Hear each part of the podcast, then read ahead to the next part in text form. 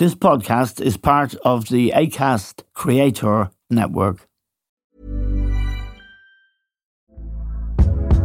Hey there, it's Michelle Norris. I'm host of a podcast called Your Mama's Kitchen. When I travel, I'm usually looking for a way to find a taste of home when I'm not at home. And one of the things I love to do when I am at home is entertain. And Airbnb allows me to do that. When I was in California recently, I rented a house that had a great kitchen. And when we were sitting around the table, we're all thinking, we're in someone else's house. Someone could be in all of our homes as well. If you have a home, but you're not always at home, you have an Airbnb. Your home might be worth more than you think. Find out how much at airbnb.com slash host. There's never been a faster or easier way to start your weight loss journey than with PlushCare. PlushCare accepts most insurance plans and gives you online access to board-certified physicians who can prescribe F D A-approved weight loss medications like Wegovy and ZepBound for those who qualify. Take charge of your health and speak with a board-certified physician about a weight loss plan that's right for you. Get started today at plushcare.com slash weight loss. That's plushcare.com slash weight loss. plushcare.com slash weight loss.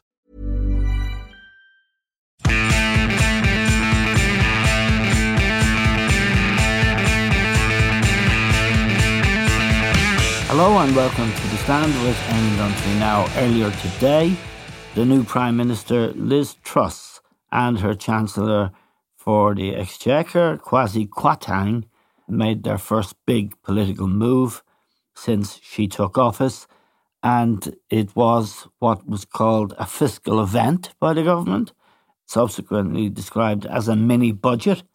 It was not a budget per se, because if it was a budget, they might have had to run it past the Office for Budget Responsibility, which they refused to do.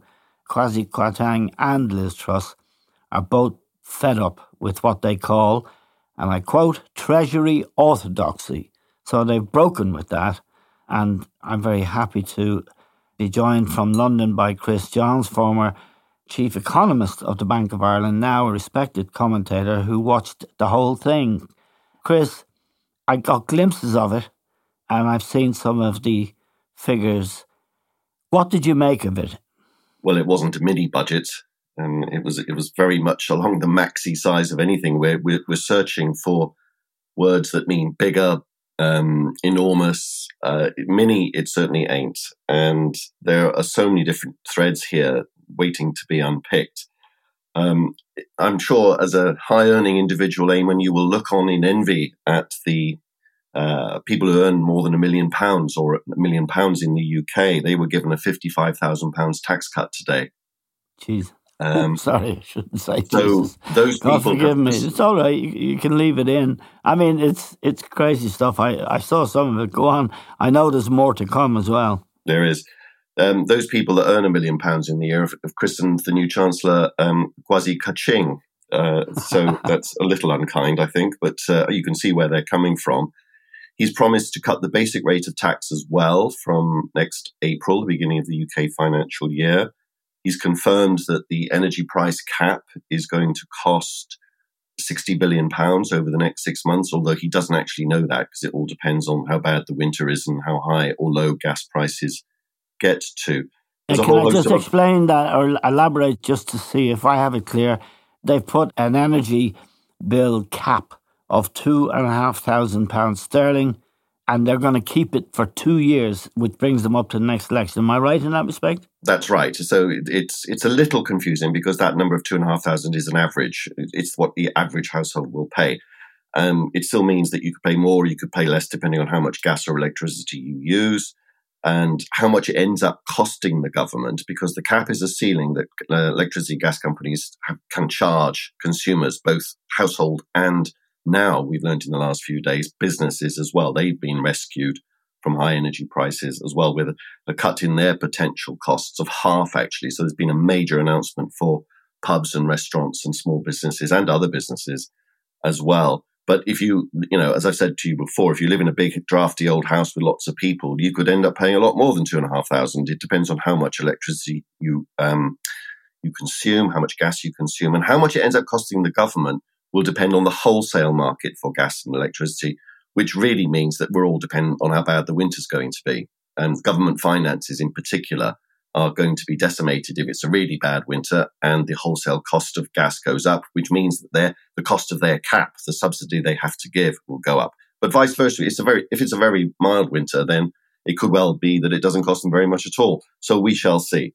Um, yes, uh, the big idea behind it, announced beforehand, was to give all of these tax cuts on the basis that if you give people money in their pockets, they will spend it and you will get growth. That's a, probably a gross oversimplification, but it's, this is a theory that was tried before. There was a budget in nineteen eighty-two. The Chancellor's name was Barber. I think it was Ted Heath's government. nineteen seventy-two, which, actually. I'm sorry. seventy, sorry, no, seventy-two. That's right, Ted Heath. And I think it crashed the British economy, didn't it? Or yes. nearly.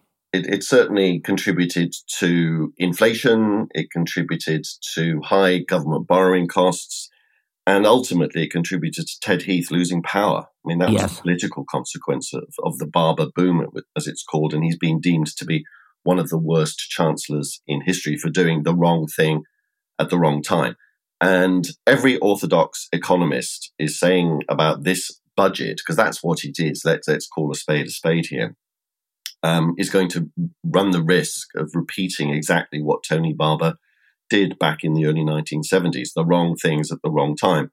Because um, U K has an inflation problem, it has a very tight labour market, and it has a central bank, the Bank of England, that's putting up interest rates. So the first, one of the first of many things it sets up is a potential conflict of economic policy, and that's between the Treasury and um, the Bank of England.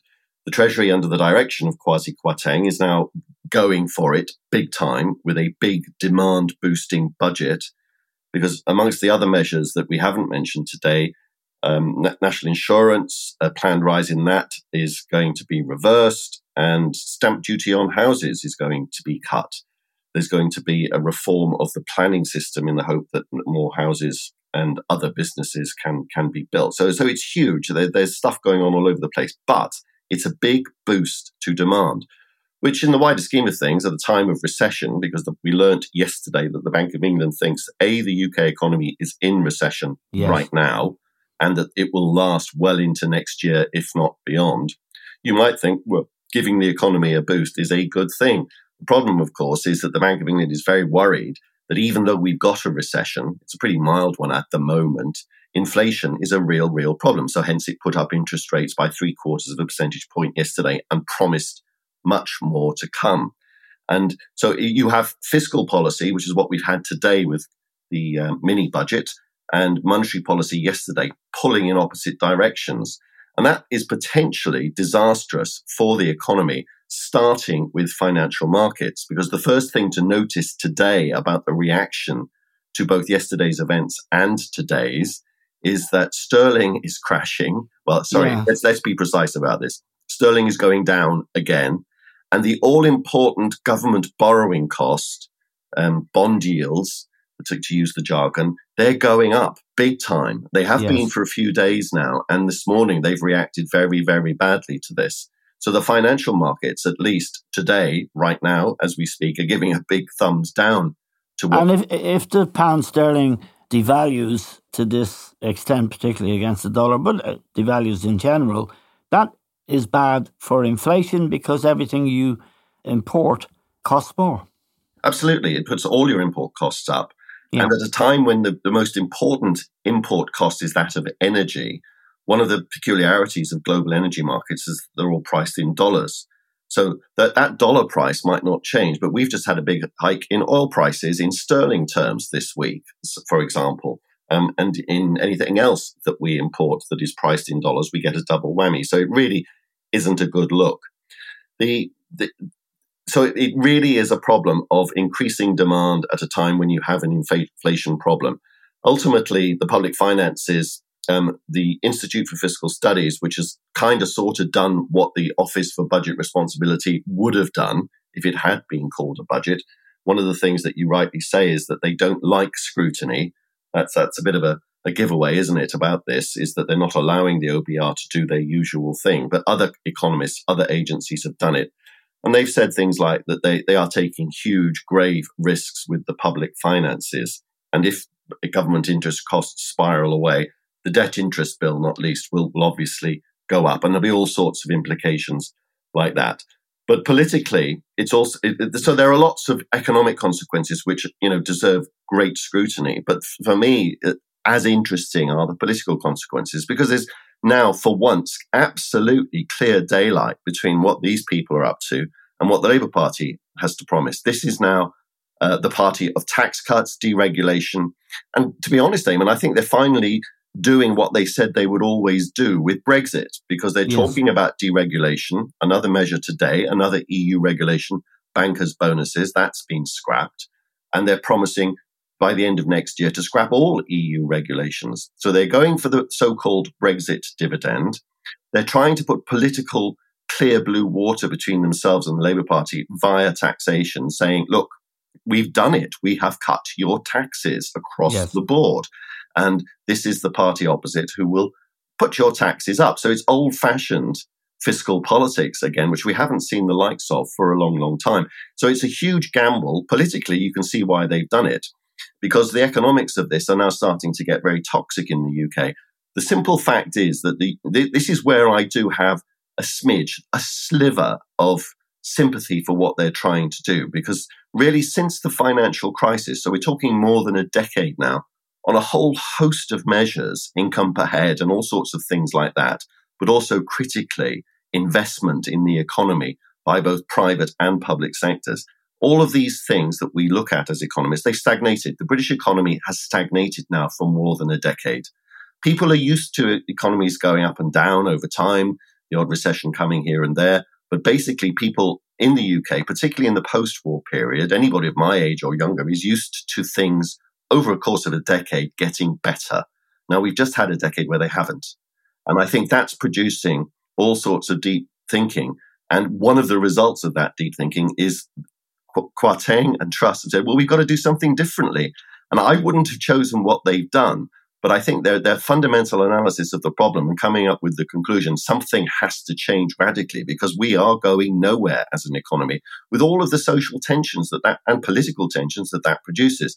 Because when you have a, a, a, an economy that is stagnant, not doing anything in particular, all of the political and economic battles are about redistribution. It's about a fixed cake. The cake is no yes. longer growing, so you can't share it around. You can't waffle on about trickle-down economics because there's nothing trickling down because nothing's happening. So all of the battles become about sharing the existing cake. And the longer that goes on, the more toxic it becomes. And that's really the story of Britain, of the U K, over the last ten years. And people are really starting to notice this now. And so given this problem, you've got to come up with a set of solutions to cure it. Now, these are their solutions. This is what they're doing today. They're saying we're going for it on taxes and spending, and we're blowing up the, the, the public finances. We're risking the Tories' reputation for sound public finances because we think this will unleash economic growth. Yes. I would say good luck with that. Every orthodox economist, apart from somebody called Patrick Minford, is saying this will not work. But I understand why they're doing it. Right. And there's a couple of other things. First of all, the relationship between Kwasi Kwarteng and Liz Truss. They have been close politically for a long time. They were co-authors with two other Tories of a book which was published ten years ago when they were backbenchers. And one of the things they declared in their book, and I'm quoting, is British workers are the biggest idlers in the world. And they have, it seems, adapted their politics, or if you like, calibrated their politics on that principle. But the other thing that I noticed yesterday was Jacob Rees-Mogg, who is the business secretary now, announcing fracking was going to begin again. And it's a very controversial and not very environmentally friendly way of getting energy, and also that they were going to give out one hundred licenses to go down for oil in the North Sea. Now, how does that fit with their environmental commitments? COP twenty-six was only a year ago. No, they don't fit with environmental commitments at all, and you can see them rowing back on those big time. Um, First of all, let's get a, try and get a handle on them politically, Chris. On the political spectrum, Rees-Mogg, Kwarteng, Truss, and the Health Secretary, who's a friend of Liz Truss and a close colleague, they've done away with the national insurance rise that was meant to provide the hundreds of millions the National Health Service needs badly. They've abolished that this morning. That was a commitment she made in her campaign. So what? How would you characterise on the political spectrum this Tory cabinet? Well, it's certainly of an old-fashioned right-wing Reaganite, Thatcherite persuasion. There's no doubt about that. This whole, we can boost the economy, solve both economic, political and social problems via massive tax cuts, um, is pure Thatcherite Reaganism of, of a simplistic kind, because Margaret Thatcher was a little bit more sophisticated than that in her approach to policy. And a lot more cautious. Yeah. This, this one big contrast to be drawn is that this is a huge gamble on their part. And she didn't take those kinds of risks. She, she waited a long period of time, prepared, and did all sorts of things before she did anything. She would never have done this, actually, because she would not have run taken the risk of, of, of that they are taking with the public finances, um, with sterling, with interest rates. The, the one of the things that um, could come back to haunt them is something from my past as an economist, as a Treasury ex-Treasury economist, actually. Um, and so when they cast aspersions at the Treasury, I sometimes take it personally. Um, the, the country has a huge balance of payments deficit. It's a very old-fashioned concept. Um, we export far less than we import. So as a result, to use Mark Carney, the ex-governor of the Bank of England's words, we rely on the kindness of strangers because that deficit has to be financed with flows into sterling. And so there could be an old-fashioned sterling crisis, which is words I haven't used, gosh, since the nineteen eighties, actually. Um, and we may well be in the foothills of one of those. So Um, they are right-wing, but they are gamblers in a way that previous right-wingers um, haven't taken those yes. kinds of risks. Um, and, and they are radical. Um, you mentioned the book Britannia Unchanged. It's a remarkable um, piece of prose, I must say. And uh, the, the, the other authors were Dominic Raab and Priti Patel, no longer part of the oh, God. Uh, no longer yeah. part of the administration, because this is a, this is an administration of friends. Uh, as much as uh, ideological yeah. soulmates. These All people cronies. live near each other. And um, the, the, I think the reason, the main reason why people like Raab and Patel are no longer in the cabinet is she's not taken a view of her their competence. God forbid that we should ever do things like that. I think she just doesn't like them. And, and so it's personal. So there are many unusual aspects to this lot of right-wing ideologues. Um, the traditional Uh, right-wing thing is that you don't take risks with the public finances. You are normally a sound money person. And so that's one key difference between traditional right-wing politics and economics and what this lot are doing. They're taking a huge gamble with the public finances, but pursuing um, traditional radical tax-cutting policies in the hope that everything trickles down eventually to everybody and they and they become popular. One of the economists I, I watched on television reviewing this, who was neutral really in a political sense, he made a point, Chris, that real change to the housing market, to whatever you want to change in your economy, whether it's the National Health Service, whatever it is, it takes maybe ten or fifteen years. In other words, there is no magic bullet.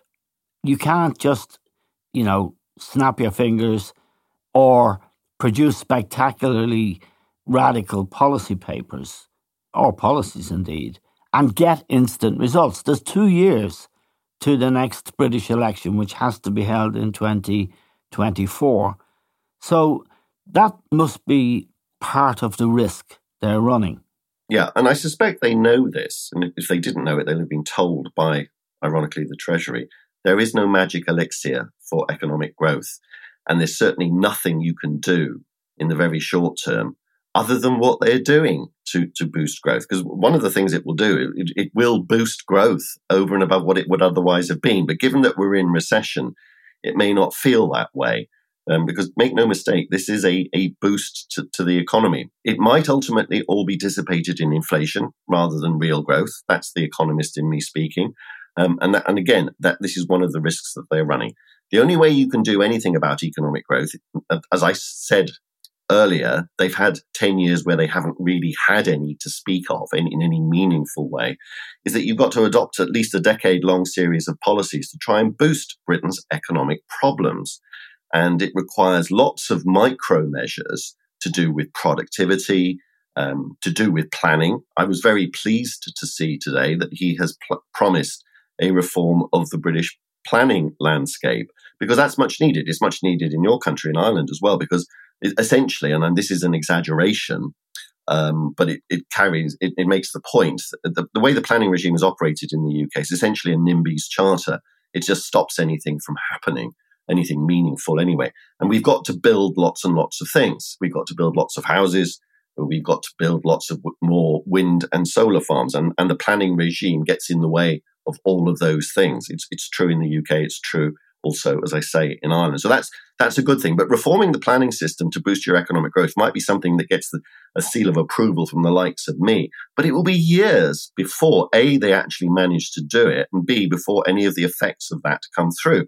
And that's true of anything that you do to boost economic growth. First of all, you're not sure what's going to work. Um, you certainly don't know when it's going to work. But one thing you can be sure of, it's unlikely to work in anything other than over the medium to long term. And from an electoral political cycle, that's no good. Because as we, as you have said, they've got to have an election within the next two and a bit years. And uh, they've got to do something to get their, you know, the opinion polls are saying they're going to lose that general election. And this is their response, their political response via economics to getting that gap between them and the opposition closed. Hey, it's Ryan Reynolds, and I'm here with Keith, co-star of my upcoming film, If, only in theaters May seventeenth. Do you want to tell people the big news? All right, I'll do it. Sign up now and you'll get unlimited for fifteen dollars a month and six months of Paramount Plus Essential Plan on us. Mint Mobile dot com slash switch. Upfront payment of forty-five dollars equivalent to fifteen dollars per month. Unlimited over forty gigabytes per month. Face lower speeds. Videos at four eighty p. Active Mint customers by five thirty-one twenty-four get six months of Paramount Plus Essential Plan. Auto renews after six months. Offer ends May thirty-first, twenty twenty-four. Separate Paramount Plus registration required. Terms and conditions apply if rated P G. A lot can happen in three years. Like a chatbot may be your new best friend. But what won't change? Needing health insurance. UnitedHealthcare Tri-Term Medical Plans, underwritten by Golden Rule Insurance Company, offer flexible, budget-friendly coverage that lasts nearly three years in some states. Learn more at U H one dot com. Hey there, it's Michelle Norris. I'm host of a podcast called Your Mama's Kitchen. When I travel, I'm usually looking for a way to find a taste of home when I'm not at home. And one of the things I love to do when I am at home is entertain. And Airbnb allows me to do that. When I was in California recently, I rented a house that had a great kitchen. And when we were sitting around the table, we're all thinking, we're in someone else's house. Someone could be in all of our homes as well. If you have a home, but you're not always at home, you have an Airbnb. Your home might be worth more than you think. Find out how much at airbnb.com slash host. Millions of people have lost weight with personalized plans from Noom, like Evan, who can't stand salads and still lost fifty pounds. Salads generally for most people are the easy button, right? For me, that wasn't an option. I never really was a salad guy. That's just not who I am. But Noom worked for me. Get your personalized plan today at Noom dot com. Real Noom user compensated to provide their story.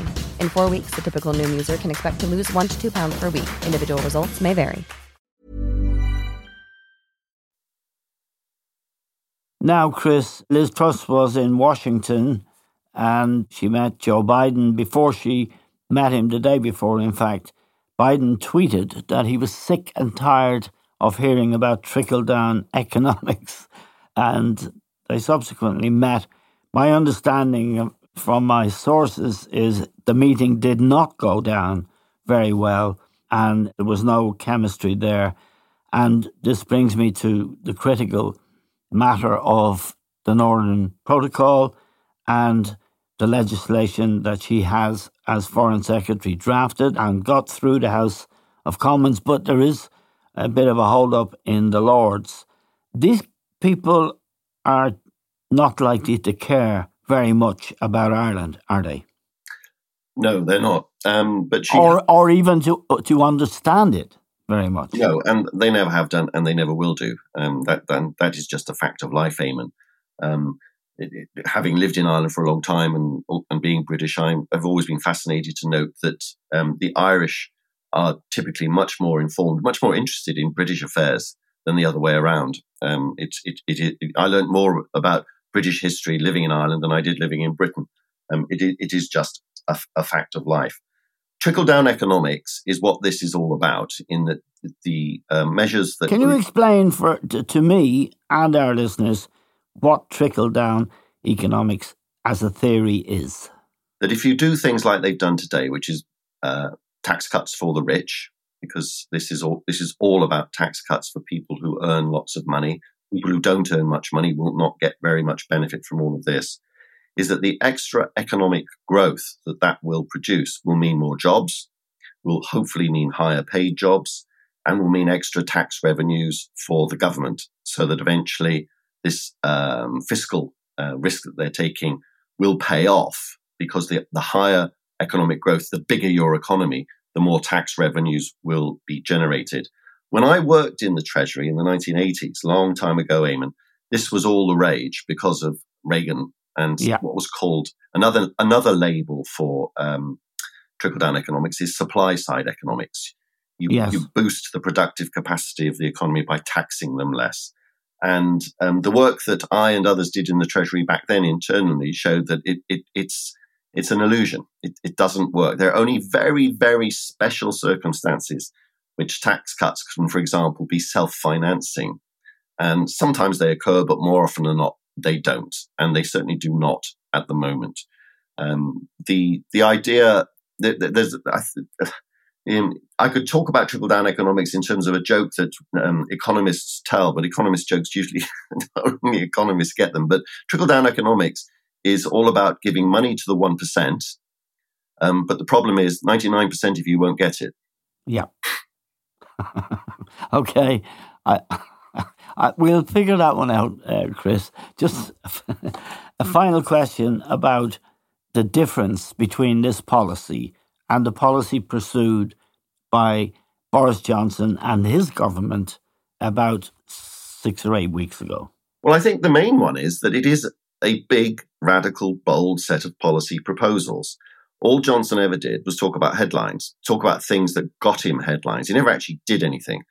So they talked, for example, a lot about levelling up, and nothing yeah. ever happened. Now, levelling up feels like a different geological age today, because there's nothing in any of this that uh, speaks to levelling up. So all of the things that Johnson put in his manifesto, um, all he ever did was waffle on about them and never actually did anything. So there were never any big, bold policy proposals from the Johnson government. It was just all drift, all media management. This is policy. This is serious, hard right. policy choices being made. Now, we might disagree with them, but that is the key difference between right. them. And I, and I've said to you in a previous podcast that um, the, uh, the watch what these people do rather than what they say. So we have noticed that during the campaign, she said she wouldn't give any handouts to people for their energy bills, and she's just done the biggest peacetime fiscal intervention in British history. Like, that's just the energy thing, let alone all these other things that they're doing. The energy thing alone, the subsidy, is the biggest peacetime fiscal intervention potentially in the history of the British state. So that's already a, a direct contrast. She, you've mentioned the the Irish question, the um, Northern Ireland Protocol, which, as you have said many times, Liz Truss wrote. Um, she's now invited Joe Biden to come to Britain for the, I think it must be the twenty-fifth anniversary of the Good Friday Agreement next year.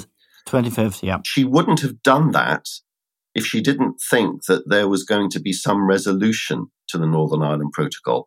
And all of the mood music, all of the chatter out of Westminster is that there is going to be some kind of a deal. Now, it remains to be seen. We might be deeply and profoundly sceptical. The E U this week has said that nothing substantial has changed in the background talks that are still going on.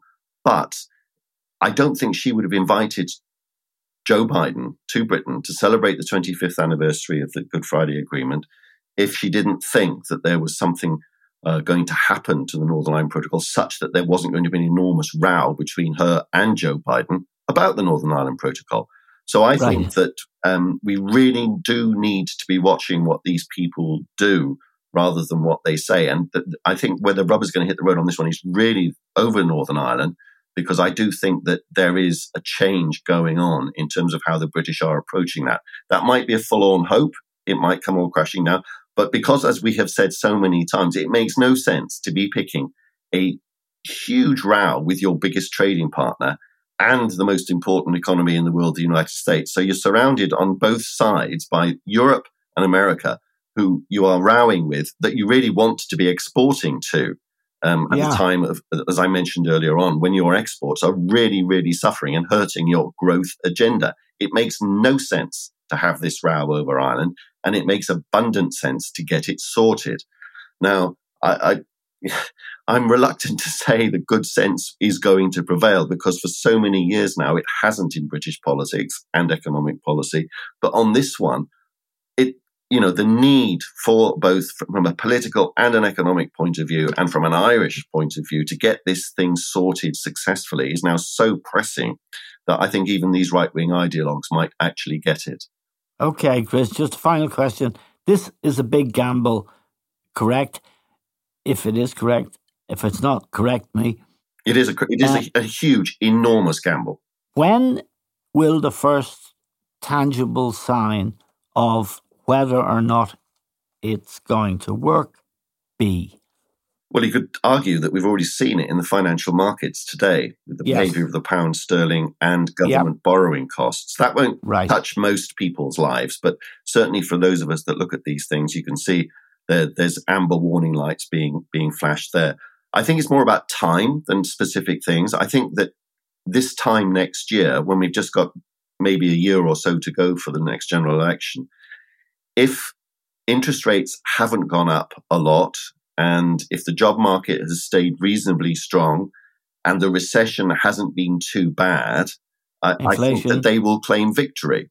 Um, right. And I suppose the most important thing that they will be looking at now is what does this do in the opinion polls? Because as I say, we now for the first time in years have this gap between Labour and Conservative policies. They, well, one of the tricks that the Conservatives have done for many years is just nick the best Labour policies, for example. That's not going. That's not happening anymore. So okay. they they will claim victory no matter what the economic data says. If if the, if the tax cuts prove to be politically popular, notwithstanding a fall in the pound or rising interest rates, then um, they're going to claim victory. The thing about rising interest rates is that's going to impact people much, much more than it will, than say the pound sterling will, because of course that's mortgage rates.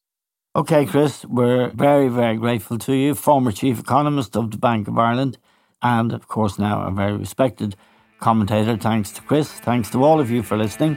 That's all we have time for now. We'll talk to you soon.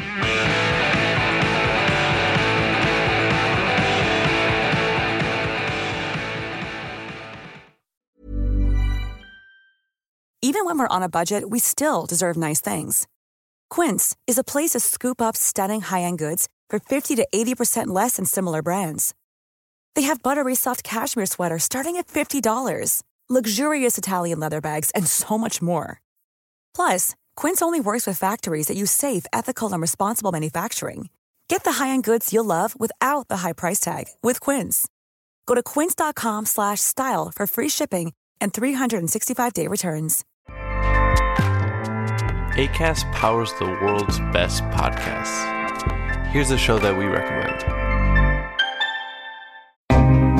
So, Robert, tell the people, what's a Pretendian? It's just what it sounds like, Angel. A pretend Indian. Someone who fakes being one of us? Someone who impersonates a native. We're talking about real scammers and con artists. There are Pretendians teaching at universities, Pretendians running governments, Pretendians in Hollywood.